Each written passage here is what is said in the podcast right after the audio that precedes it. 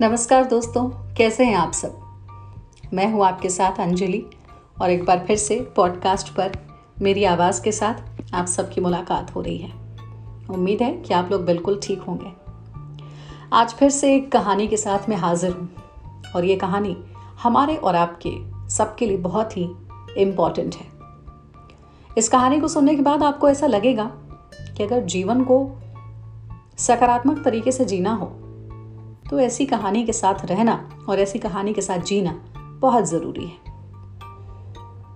कहानी है, कुछ तो लोग कहेंगे।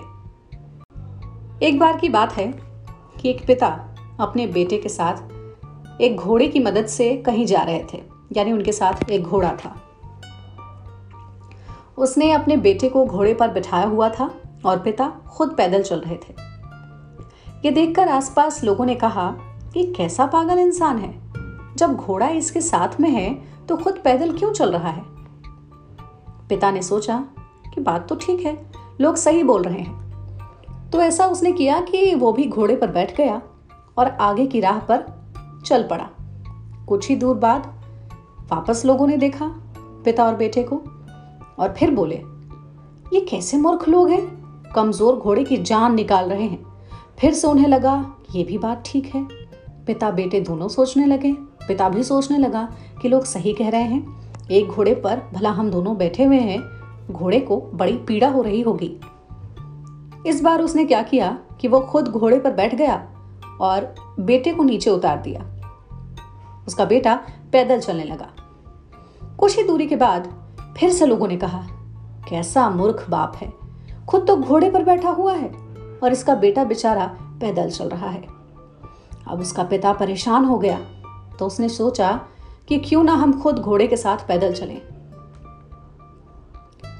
लेकिन जब वे दोनों पैदल चलने लगे और घोड़े पर कोई नहीं बैठा हुआ था, कुछ दूरी पर चलने के बाद एक बार फिर से आसपास के लोगों ने कटाक्ष करना शुरू कर दिया। इस बार भी वो लोगों की कटाक्ष से बच नहीं पाए। लोगों ने फिर से कहा, ये देखो तो जरा, कैसे मूर्ख लोग हैं। घोड़ा होते हुए भी पैदल चल रहे हैं। अब उनको कुछ समझ आया। जो समझ में आया, वो ये था कि अगर लोगों की बातों में सोचकर हम आगे बढ़ने लगे तो लोग हर तरफ़ से कटाक्ष ही करेंगे, यानी आलोचना ही करेंगे। इसलिए कई बार ऐसा होता है कि अगर आप कुछ करते हैं ना तो बस आप अपनी मन की सोचिए, अपनी सोचिए। जो आपको ठीक लग रहा है, वही करिए। ये तो कतई ना सोचिए कि लोग क्या सोचेंगे, क्योंकि लोगों का काम तो कुछ कुछ कहते रहना ही है। और लोग हमेशा आपको ज्ञान ही देते रहेंगे। हमेशा आलोचना और कटाक्षी करेंगे। बहुत ऐसे कम लोग हैं जो आपके किए हुए कामों की सराहना करेंगे।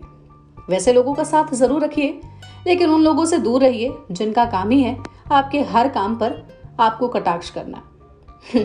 इसलिए ज़्यादा ध्यान देने की ज़रूरत नहीं है। इस कहानी से तो हमें यही सीख मिलती है कि अपना दि, अपना दिमाग इस्तेमाल करिए और आगे बढ़िए। आप जो करेंगे वो सब ठीक होगा। इसीलिए किशोर कुमार का गाना है कि कुछ तो लोग कहेंगे, लोगों का काम है कहना। उम्मीद करती हूँ कि ये छोटी सी कहानी आपको अच्छी लगी होगी और दोबारा जब आप किसी को समझाएँ तो इस कहानी का उदाहरण देकर ज़रूर समझाएँ। बहुत अच्छे से समझ में आ जाएगा। फ़िलहाल पॉडकास्ट में इतना ही। फिर मुलाकात होगी एक नई कहानी के साथ। तब तक मेरी तरफ़ से आप सबों के लिए ढेर सारा प्यार।